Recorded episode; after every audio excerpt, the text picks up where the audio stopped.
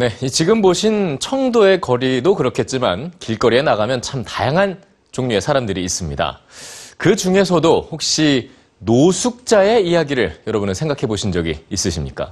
이 그들만의 감춰진 이야기를 에스엔에스에 담아내서 따뜻한 관심과 도움의 손길까지 마련한 사회학자 케빈 애들러의 이야기를 지금부터 들려드립니다.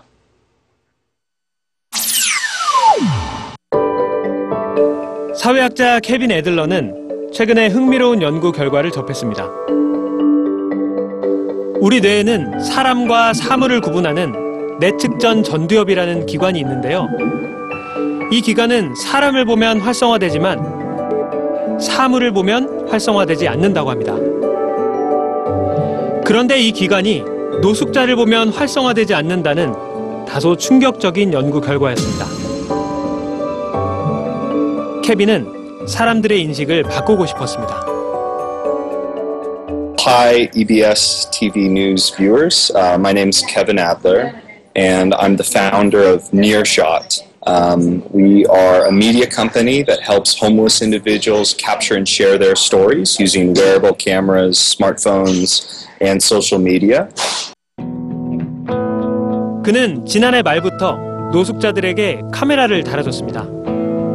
노숙자라는 이름 속에 감춰진 그들의 이야기를 사람들에게 들려주기 위해서였죠.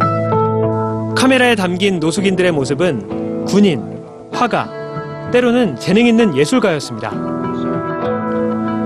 거리에서 생활한 지 올해로 십 년째라는 시라스는 십칠 년간 군에서 복무한 참전 용사였는데요.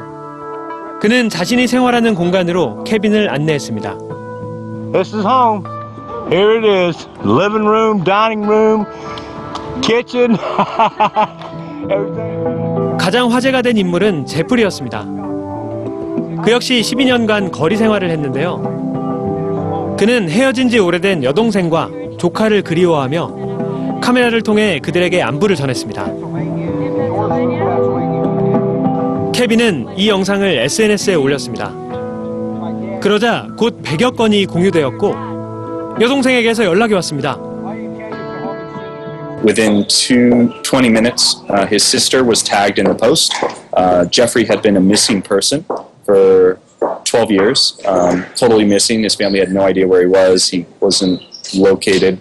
Um, and in the weeks since, the community was so moved by Jeffrey's story, just this short thirty second video, that they've raised over five thousand dollars.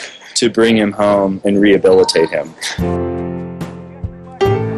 케빈은 이 일을 계기로 에스엔에스가 사람들을 더 인간적으로 변화시켜줄 수 있다는 가능성을 확인했습니다.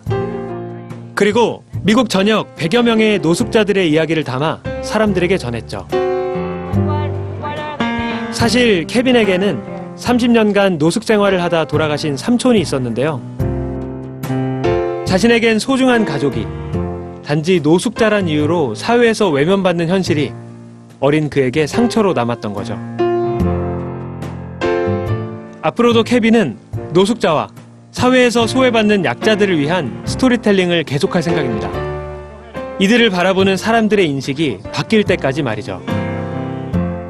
That imagine if you were defined as a homed person, even though you hopefully have housing. Doesn't that feel that it reduces you? And the way we do that is the same way that we develop relationships and an, an empathy and love for each other.